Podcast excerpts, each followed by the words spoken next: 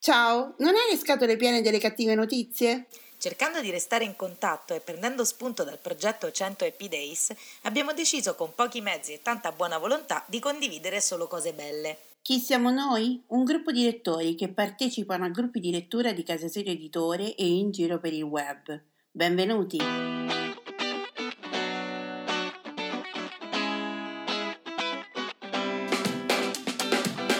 Ciao, sono Simona da Rocche di Papa. Ciao, sono Irene da Barcellona. Mentre stavamo realizzando una puntata di un podcast per Casa Sirio Editore, abbiamo dovuto coinvolgere gli amici per dare una risposta più articolata a un nostro ascoltatore e ci siamo resi conto che la risposta collettiva funzionava. E così abbiamo deciso di intraprendere questo percorso per rallegrare la giornata di tutti con un buon pensiero. Sono appunti, pensieri sparsi, sfoghi o ricordi, non necessariamente parlano di libri, sono un modo per sentirsi e lasciare un messaggio in bottiglia a chiunque voglia accoglierlo. Ci siamo ispirati al lavoro fatto da Alessandra Pagani con il suo 100 Happy Days sull'omonimo gruppo Facebook. E questa è la 98esima puntata di Voci dall'Italia. Buon ascolto!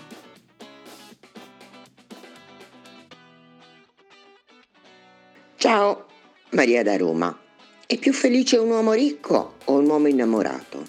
È giusto sapere sempre la verità o qualche volta è meglio credere a una seducente bugia? Quanto denaro può valere un bacio? Più o meno di un ricordo? Kurt Vonnegut negli anni 50 cercava di guadagnarsi da vivere con la scrittura e pubblicava racconti sulle pagine di settimanali e rotocalchi. Sono storie relativamente semplici, di persone relativamente semplici, storie di uomini e macchine, fabbriche di elettrodomestici e negozi di ciambelle, concorsi di luminari natalizie e sfide tra i pittori. Tante, tantissime sono le raccolte dei suoi racconti pubblicate nel corso degli anni, ma la mia preferita è quella di ISB Edizioni del 2011 che si intitola Baci da 100 dollari. Perché? Vi starete chiedendo? Perché è molto semplice, la sua prefazione è stata scritta da quel formidabile genio di Dave Eggers. Se poi aggiungete che il libro me lo ha regalato Simona, facile, fate 2 più 2. Allora vi leggerò qualcosa proprio dall'inizio di questa prefazione. Ci ho pensato molto a cosa abbiamo perso quando abbiamo perso Vonnegut e la cosa principale che mi torna sempre in mente è che abbiamo perso una voce morale. Abbiamo perso una voce molto ragionevole e credibile, il che non significa seriosa e non incisiva, che ci aiutava a capire come vivere. Da quando c'è internet, Dio lo benedica, siamo assolutamente sommersi da commenti e opinioni. Non si può ancora dire di preciso, ma fin qui sembra funzionare. L'accesso a tutti, chi commenta e chi legge, è disponibile in modo più democratico e ciò è senz'altro un bene. Abbiamo un milione di persone giù di lì che quotidianamente offre consigli, riflessioni, punti di vista e un tentativo qua e là di darci una mano a vivere in maggiore armonia con il nostro pianeta e gli altri esseri umani. D'altro canto, per ottenere attenzione in rete e in televisione se è per questo, un commentatore spesso e volentieri deve essere rumoroso, radicale o pazzo Perciò la maggior parte dei commentatori rientra in tutte e tre le categorie. Poi abbiamo i nostri romanzieri e scrittori di racconto. In confronto queste persone sembrano sane di mente e di buone maniere. La fregatura è che nel complesso sono molto schivi. Lavorano senza sosta nei boschi o nei campus o a Brooklyn e sono stati educati che non direbbero mai a nessuno, figuriamoci a noi lettori, come vivere.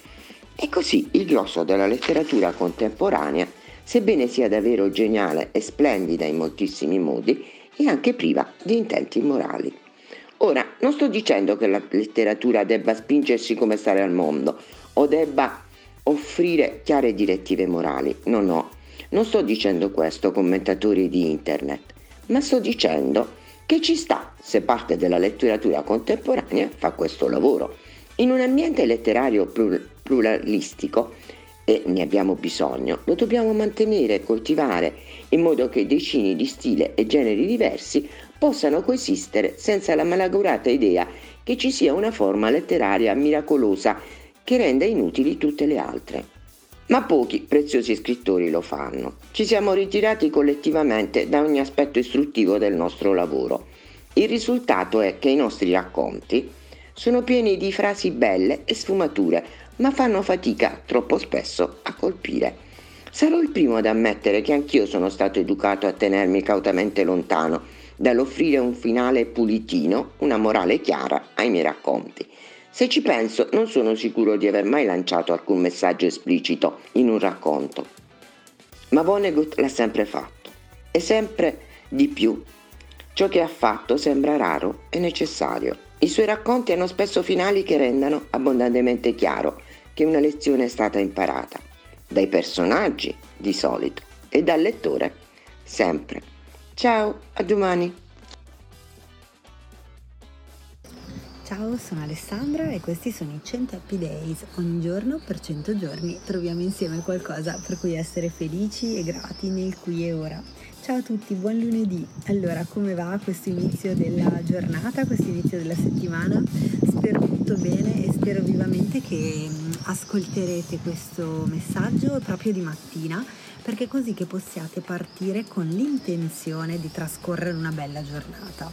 L'intenzione è una delle cose più potenti che l'essere umano possiede, perché proprio quando io ho l'intento di fare qualcosa, utilizzo tutto il mio libero arbitrio, cioè tutto il mio potere di essere umano nel plasmare gli eventi.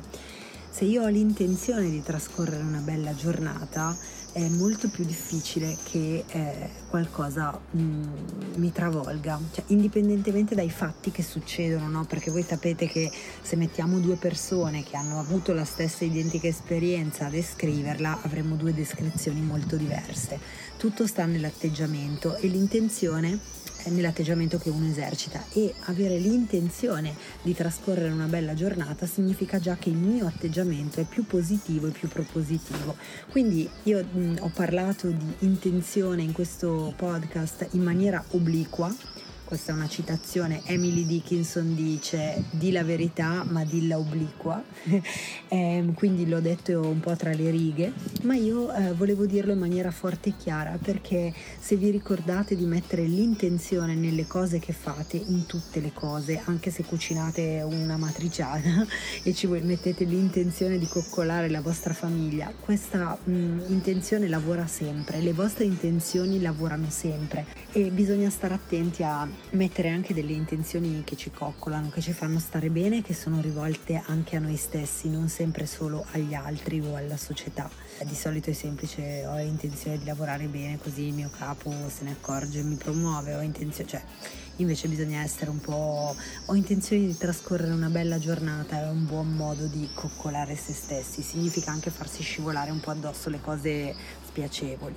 E mm, la, il motivo del ringraziamento del giorno invece è proprio che mi sono resa conto che in questo podcast eh, ho tirato fuori una delle parti più autentiche di me, che è quella della gratitudine, di questa energia di positività e gratitudine che mi contraddistingue e che mi ha sempre fatto un po', come dire, emarginare, perché nella nostra società comunque meglio se ti lamenti, se dimostri, ti dimostri sprezzante nei confronti dei sentimenti, eh, una dura, una persona che comunque si fa scivolare addosso molte cose, uno che pensa solo per se stesso. Quindi queste energie di gratitudine, di positività vengono viste nella migliore delle ipotesi come mh, mm, una cosa da stupide, bionde e stupide, anche se io non sono bionda, e, oppure nella peggiore delle ipotesi come qualcosa di profondamente sovversivo e di insomma eh, da emarginare. Quindi mm, vi ringrazio perché invece in questo podcast mi sono sentita molto accolta da voi e mm, mi sono sentita in un gruppo di persone che hanno ascoltato quello che avevo da dire, lo hanno anche condiviso tante volte e questo mi ha fatto sentire connessa con molte altre persone e il sentimento della connessione è un sentimento potente come quello dell'amicizia perché mm, poche cose connettono gli esseri umani come una buona risata o, uh, una intimità fatta proprio di buon umore e secondo me noi l'abbiamo condivisa tantissimo in questi 98 giorni e quindi vi ringrazio di cuore. Ciao a tutti!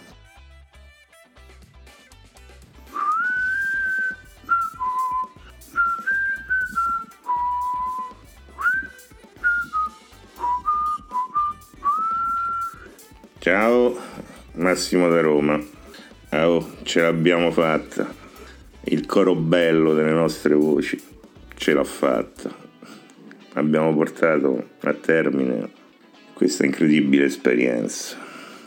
Tutti insieme. E non era né facile né scontato all'inizio. Per cui nel salutarvi volevo ringraziarvi tutte e tutti. E in particolare un ringraziamento a Simona, che col suo impegno quotidiano ci ha tenuto uniti in questi momenti così difficili. Vi porto il saluto anche della nostra prof Paola da Messina, che per eh, problemini odontoiatrici fa un po' fatica a parlare, ma vi saluta caramente con affetto. Forza Paola, auguri. Saluti a tutti, passate una bella estate un abbraccio e dagli forte sempre. Buongiorno, sono Marco dalla provincia di Napoli. Questa è un'altra vecchia storiella che mi è capitata in farmacia e guarda caso molte cose mi capitano proprio in farmacia, ma capitano soprattutto perché io sono un tipo che osserva e ascolta e percepisce determinate cose. Comunque c'era una signora che si doveva pesare sulla bilancia. Sale sulla bilancia e questa bilancia sono quelle là classiche che hanno la farmacia, che hanno una parte che si alza per misurare anche l'altezza. Una volta, mi, eh, una volta pesata, la signora scende, vi tira lo scontrino e va verso un'amica che la stava aspettando. E poi sa- sapete con quei modi che abbiamo noi a Napoli molto pittoreschi, va vicino all'amica e dice ma guarda un po' i casi della vita io mi sono pesata, sono, ho perso un chilo, però intanto uh, sono aumentata di 3 centimetri. Ma la signora non ha pensato che forse quando sei andata a pesare stava leggermente più piegata su se stessa oppure la volta precedente aveva un paio di scarpe senza tacchi e invece adesso aveva delle scarpe leggermente più alte. Comunque io a quel punto avrei voluto dirle signore se volete vi do io un cazzotto in testa e beh, quei 3 cm ve li faccio recuperare ve li faccio recuperare. Solo che poi ho preferito di no perché c'erano troppi testimoni. Ciao a tutti, sono ancora Marina per gli ultimi giorni di questa settimana in cui scadono i nostri 100 giorni insieme. Io però non ho ancora voglia di salutarvi, quindi vi, vi segnalo qualcosa. Lo faccio oggi che mi sembra di essere ancora in tempo per farlo. È un racconto lungo, lungo una cinquantina di pagine che si leggono in mezz'ora o poco più di mezz'ora. È una storia incredibile raccontata da Violette Elo, di cui lei stessa, ormai ottantenne, è stata protagonista quando aveva appena 17 anni e viveva nel suo piccolo villaggio dell'Alta Provenza. In pratica accade che gli uomini di questo villaggio, che sono tutti dichiaratamente repubblicani, ci troviamo nell'anno 1852, e quindi ostili a Luigi Napoleone Bonaparte, vengono tutti arrestati o deportati. E anche chi cerca di fuggire, tra questi c'è proprio il promesso sposo di Violette, eh, viene ucciso, viene passato per le armi. Quindi per due anni nel villaggio non, non, si vedono più uomini e il villaggio è condotto soltanto da donne. Così ormai sfinite dalla fatica e anche dalla mancanza di, di amore, le donne stipulano fra loro un patto e il primo uomo che apparirà all'orizzonte dovranno dividerselo per poter quindi ridare vita al villaggio. E il libricino si chiama infatti L'uomo seme e io adesso vi leggerò un breve passo, che è quello in cui queste donne del villaggio si ricordano del loro accordo non appena un uomo fa il suo ingresso nel villaggio, l'unico uomo dopo tanto tempo che entra a far parte di questa stretta cerchia tutta al femminile. L'idea c'era venuta una sera che eravamo tutte sedute insieme a lavorare sotto l'albero della piazza e i bambini erano a letto. Era uscita dalla bocca di una di noi come una bolla che scoppia sulla superficie di uno stagno. Penso che la domanda ce l'avessimo dentro da un po' di tempo, annidata nel caldo dell'inquietudine. E se non ci fossero più uomini? Se non ci fossero più uomini da nessuna parte? Nessuno di noi aveva alzato la testa. Non sono chicchi di pensiero come quelli che ti fanno alzare la testa per sorridere. Lo avevamo masticato a lungo come una mangiata di chicchi di grano tenuti in bocca per ore dopo averne estratto il succo, le cuticole, le più piccole parti dure e infine il sapore. Il silenzio era rimasto sospeso sotto l'albero, al di sopra delle nostre teste basse e ruminanti. E poi credo che avessimo parlato tutte insieme. Sembravamo un gruppo di faraone impazzite. Le nostre idee volavano come cavallette, si incrociavano con le ali aperte di tutti i colori, blu, rosse, arancioni.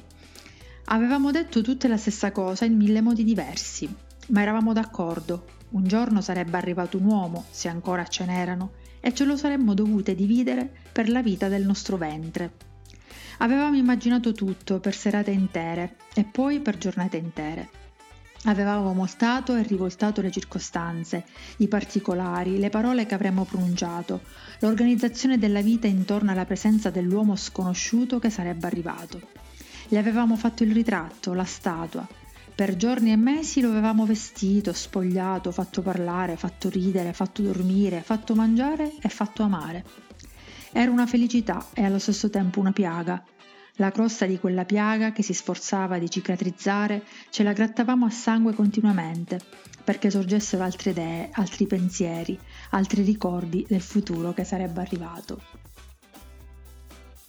Buongiorno, Valeria da Roma. Oggi, sempre per sottolineare l'importanza delle piccole case editrici che eh, curano molto le loro pubblicazioni e ci propongono spesso libri di grande qualità, anche se purtroppo eh, difficilmente hanno la stessa visibilità e gli stessi mezzi delle grandi case editrici, voglio leggervi l'incipit di Nessuno ha mai visto decadere l'atomo di idrogeno di Dario Pontuale, edito da Carta Canta. Vi avevo già letto un estratto dal dizionario La Roma di Pasolini di Dario Pontuale che è autore, critico letterario e bibliotecario. Vi consiglio anche questo libro veramente eh, caldamente. Una buona giornata e a domani. L'importanza di un prologo decoroso.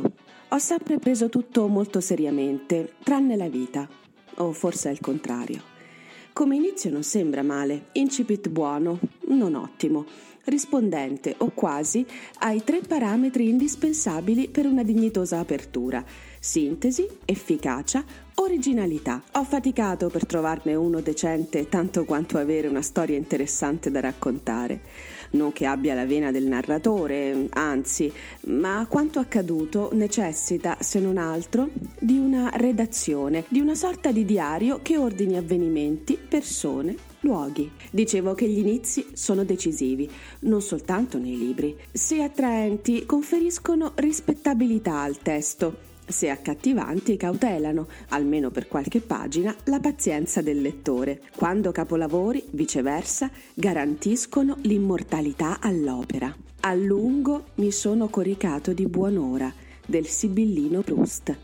Tutte le famiglie felici si somigliano, Ogni famiglia infelice è invece disgraziata a modo suo, del profetico Tolstoi, oppure Cantami, o diva, del Pelide Achille, l'ira funesta che infiniti addusse lutti agli Achei, dell'epico Omero. Con inizi del genere, chi non avrebbe interesse nel proseguire, nel saperne di più?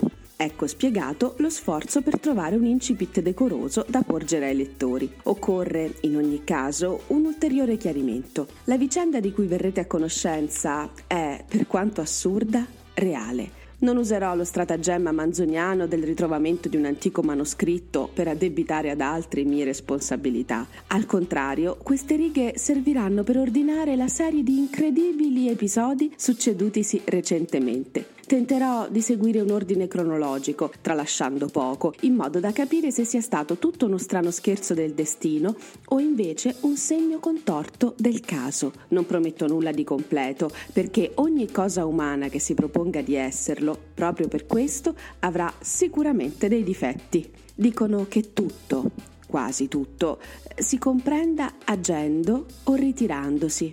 A me si è mostrata una terza possibilità. A voi spetterà l'indulgenza, se vorrete, di attendere l'ultima riga prima di sbilanciarvi in un giudizio, non anche stabilire l'eventuale grado di follia che investirà queste pagine. Alla fine potrete pure chiamarlo libercolo. C'è chi, per trovare la propria Odissea, erra vent'anni e chi, all'inverso, restando fermo, si imbatte nella propria. L'avventura umana ha, nel suo immodesto carattere, l'esigenza di dover essere raccontata, che piaccia o meno.